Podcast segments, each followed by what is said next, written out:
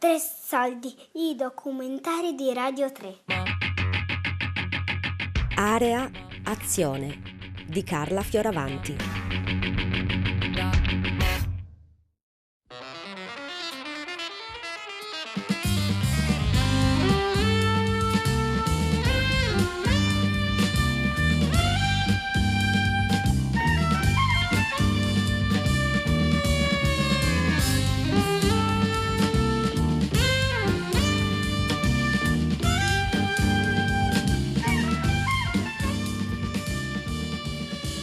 Simonetti era quello che ha eh, suggerito a Stratos il percorso di ricerca vocale, perché Stratos veniva dalla musica pop rock, dal beat prima, poi dal jazz rock, eh, frequentando Gianni Sassi, e Gianni Sassi era il produttore, era il grafico, era mm, il motore, l'editore, era veramente una fucina positiva di idee, ma perché si circondava di persone molto capaci, molto colte, ricordiamoci Gianni Sassi fu il fondatore di Alfabeta, della Gola, di tutta una serie di iniziative non solo musicali, cioè la Cramps d'accordo con tutta la parte pop rock e le due collane, una dedicata agli strumenti, una collana diversa, una dedicata alle composizioni, una collana nuova musica, fu un promotore di moltissime iniziative, portò John Cage, Yoko Ono, Movimento Fluxus, apparteneva a Fluxus Italia.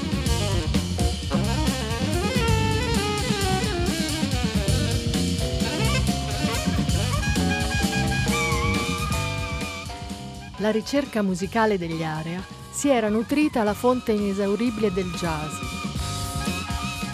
Aveva visitato i territori della musica etnica e di quella contemporanea. A questo punto il codice identificativo della storia come voce del popolo lasciava un vuoto premonitore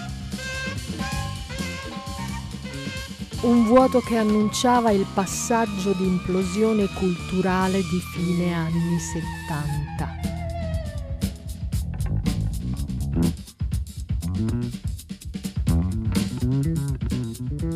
Nello spazio di quel vuoto emergeva la critica personale di Stratos nei confronti della vocalità colta. La sua ricerca vocale, in perfetto stile con il contesto degli anni 70, diventava una nuova arma rivoluzionaria.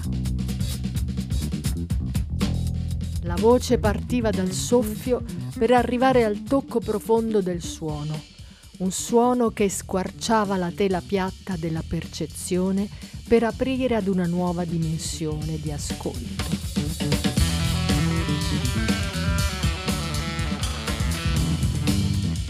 Allora, Stratos era ovviamente più giovane, stiamo parlando di una persona che è scomparsa a 34 anni, quindi era sostanzialmente un ragazzo, ma assorbiva tutto questo in maniera molto positiva e molto più di quanto non facessero gli altri musicisti che lavoravano con lui, che erano dei musicisti puri, erano degli ottimi musicisti, ma non erano dei ricercatori non avevano la stessa curiosità. Gianni Emilio l'ho, l'ho, incontrato sempre a lato, non direttamente, non ha mai partecipato a queste riunioni direttamente, ma indirettamente, essendo lui in contatto con Sassi, uno degli amici storici anche tra l'altro di Sassi, so per certo che tanti input che poi sono diventati brani nostri o elementi erano suoi e quindi poi lo si incontrava nelle occasioni nella Milano di allora, poi nacque insomma un, rapporto di stima anche nei suoi confronti, al punto che poi lui, quando smettemmo di lavorare con, con Sassi, si occupò di un dei nostri dischi che è il 1978, Gli dei se ne vanno, gli arrabbiati restano, elaborando con Demetrio proprio tutta la parte eh, di testi eh, iconografica, sia i testi cantati sia i testi scritti del disco.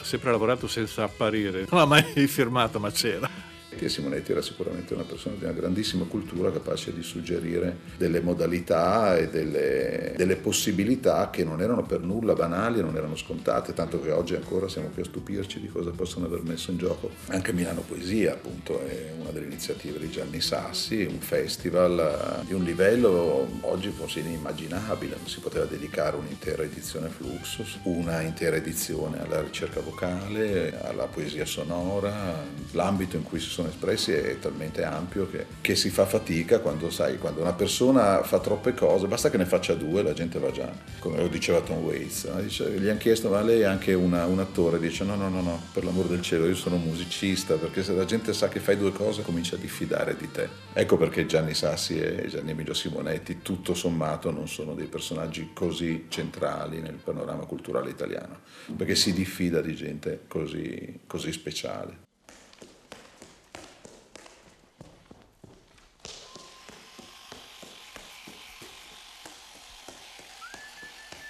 Il vero personaggio secondo me lì era Sassi. Era un industriale ma era di larghissime vedute, grande cultura, grande capacità di mettere insieme le cose. Lui aveva fatto Alfabeta, la rivista, aveva fatto la Cramps e con la Cramps continuava a essere un industriale. Quello che veramente era in simbiosi praticamente con Gianni Sassi era Demetrio. E tutta la, la questione appunto della ricerca, della sperimentazione che io mi ricordi non apparteneva assolutamente agli altri, non può darsi che mi sbagli, ma apparteneva per la parte di suoni di elettronica, di, di tecnologia, eccetera, a Tofani e invece la sperimentazione proprio anche delle forme, della musica era Demetrio.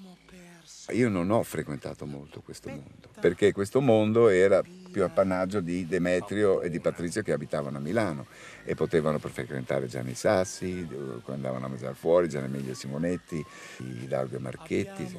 Questa cosa l'ho vissuta di riflesso. Certo conoscevo Gianni, ma non andavo alle riunioni sui testi, perché non, ab- non abitando a Milano, non, non è... poi c'era chi si occupava di questo, io mi fidavo di Demetrio, mi fidavo di Patrizio e di Paolo Tofani quando ci andava.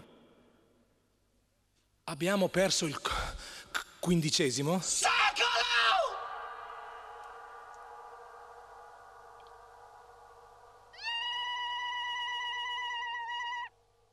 A partire dall'inizio degli anni 70 comincia una larga diffusione di registrazioni di musica etnica, cerimonie, strane sonorità, inusuali ritmi, con uno sviluppo più ampio, con qualità di registrazione molto maggiore e con un maggiore apparato di note. C'era la possibilità, anche per chi non fosse un etnomusicologo, di a- cominciare a approfondire l'argomento. Questi materiali circolavano grazie principalmente a etichette come la Explorer Series della Nonesach, la Okora legata a tutto il, il mondo della etnomusicologia e antropologia francese e la Barenreiter Musica Fon. Status a un certo punto aveva tirato via tutti i dischi che aveva, dischi meravigliosi. Li aveva dati al tecnico di andarli a vendere a Senigallia perché avevamo una casa piccolissima, 50 metri quadri, ci stava più niente, però quelli di musica etnica, tradizionale, eccetera, li ha tenuti tutti. Ho ancora dei bellissimi dischi di musica tradizionale, degli LP di tutti i paesi.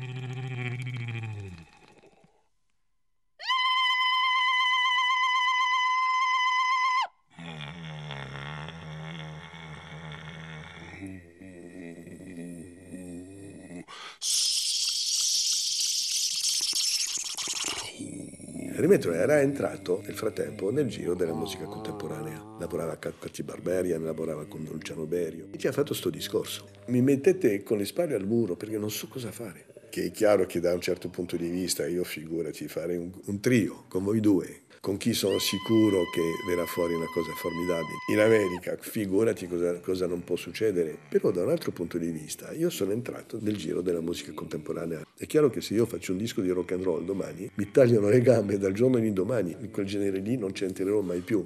Però da un altro punto di vista mi dico, potrebbe venire fuori una cosa straordinaria. Guarda, facciamo così. Pensiamoci un po', vediamo un po', fammi, fammici ragionare. Vediamoci mercoledì, perché mercoledì io devo andare in ospedale, perché ogni volta che tocco qualcosa, non so come mi viene un ematoma. Vado in ospedale alle 11, do l'appuntamento, esco a mezzogiorno, così mangio qualcosa. Alle 2 ci vediamo, d'accordo, benissimo, ci vediamo mercoledì alle 2, andate in ospedale, ho fatto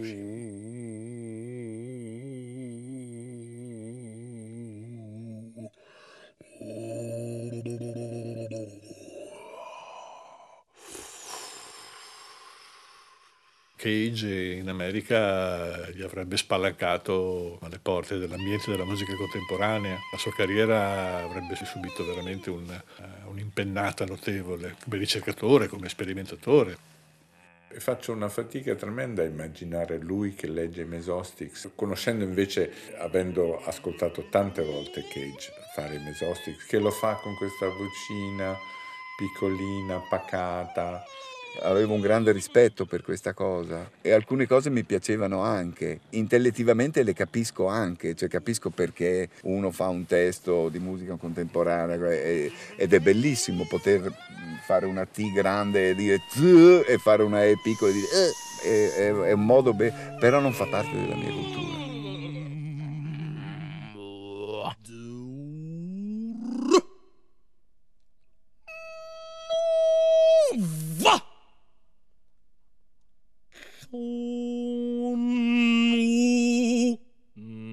Chi assisteva a queste cose qua, nove persone su jazz non ci capiva niente. Faceva finta di capire perché era di moda, era in, ma non ci capiva neanche. Per tutti era una noia mortale che, che, che aspettavano solo che finissero per andare al bar e fare mostra de, della propria cultura. E sinceramente anche per me era un po' difficile seguire certe cose, Beh, anche per Demetrio che diceva certo che fare un po' di musica sana non sarebbe male. Però era, eh, era entrato in questo giro qua e questo giro all'epoca aveva un suo perché. Negli ultimi concerti che ha fatto qualcosa lui diceva perché il pubblico poteva anche rimanere talmente stranito da queste cose e non capire se c'era un trucco. Ma lui non lavorava sui trucchi. Secondo me Demetrio sarebbe andato più dritto a una sintesi, perché figuriamoci un appassionato di Demetrio che lo vede sul palco a cantare Gioia e Rivoluzione e poi lo sente a fare quelle altre cose di cui stiamo parlando, c'è anche il rischio che non possa capirlo e che rimanga talmente legato a quella percezione rock, sperimentale, progressiva e rimane sulla soglia di queste sperimentazioni. Dice a me piacerebbe tanto che lui tornasse a fare quelle cose là con gli area. Poi quando c'è qualcosa che ha a che fare molto col concettuale e allora si lavorava molto col concettuale, si ricade un po' nella fenomenologia come veniva Cage era un grande pensatore, un provocatore, cosa più sbagliata possibile perché non, è, non è provoca- non è mai stato un provocatore Cage, e un inventore, come diceva Schoenberg, aveva inventato il pianoforte preparato. Poi della sua musica non parlava nessuno, sembrava che Cage alla fine fosse solo quella cosa lì, un provocatore, un inventore, che non fosse un compositore.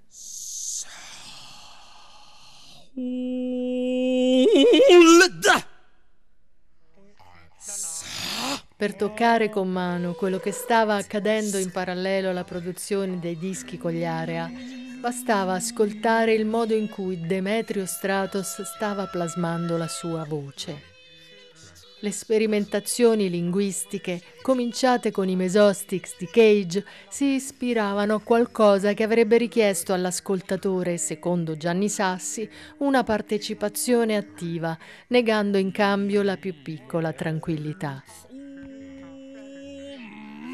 All'epoca era comunque possibile spaziare dal rock progressivo, non progressivo che sia, fino alla musica contemporanea senza soluzione di continuità. Io facevo parte di Prima Materia che era comunque un gruppo di musicisti che peraltro si occupavano di musica contemporanea, quindi io andavo a vedere i concerti alla GNAM, c'era Nuova Consonanza, c'era l'Accademia Americana e quelli erano concerti di musica contemporanea. Nel frattempo facevo le tournée con i gruppi rock, però poi conoscevo Scelsi, ma tutta questa cosa non la ricordo come schizofrenica si dice sempre la parola rischio. È affascinante la storia che lui sarebbe morto per aver così tanto rischiato con la voce. Non è questione di usura, ma perché è andato oltre un confine. Suonare con elementi presi dal rock, dal jazz, dalla musica etnica, mescolarli insieme In un discorso di suoni del genere, un cantante che voleva utilizzare la voce non necessariamente per dire delle cose, ma per utilizzare la voce come uno strumento, essere uno strumento parte degli strumenti, si fa suono, quindi era ideale per lui per muoversi in questo ambito. Così come venivano sfornati nuovi pedali, nuovi sintetizzatori, lui sfornava nuovi effetti vocali, nuovi utilizzi della voce.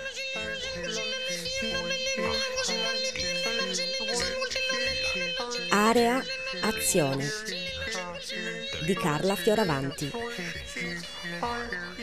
Tre Saldi è un programma a cura di Fabiana Carobolante, Daria Corrias, Giulia Nucci. Tutte le puntate sul sito di Radio 3 e sull'app Rai Play Radio.